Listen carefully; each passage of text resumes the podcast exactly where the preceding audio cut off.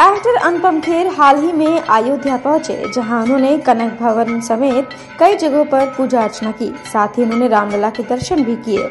इस दौरान एक्टर ने अपनी ऐतिहासिक वीडियो डॉक्यूमेंट्री के बारे में बात की। दरअसल एक्टर हनुमानगढ़ी समेत 21 हनुमान मंदिरों की पृष्ठभूमि से जुड़ी पाँच मिनट की ऐतिहासिक वीडियो डॉक्यूमेंट्री भी बना रहे हैं। अनुपम ने कहा कि, मैं भगवान से सिर्फ़ सुख शांति माँगता हूँ। भगवान ने मुझे सब दे दिया। आज मैं कुछ मांगने नहीं सिर्फ़ भगवान का धन्यवाद करने आया हूँ। यहाँ के हर पत्थर में तीर्थ है। और उस योगदान को मद्देनजर रखते हुए मैं यहाँ आया हूँ।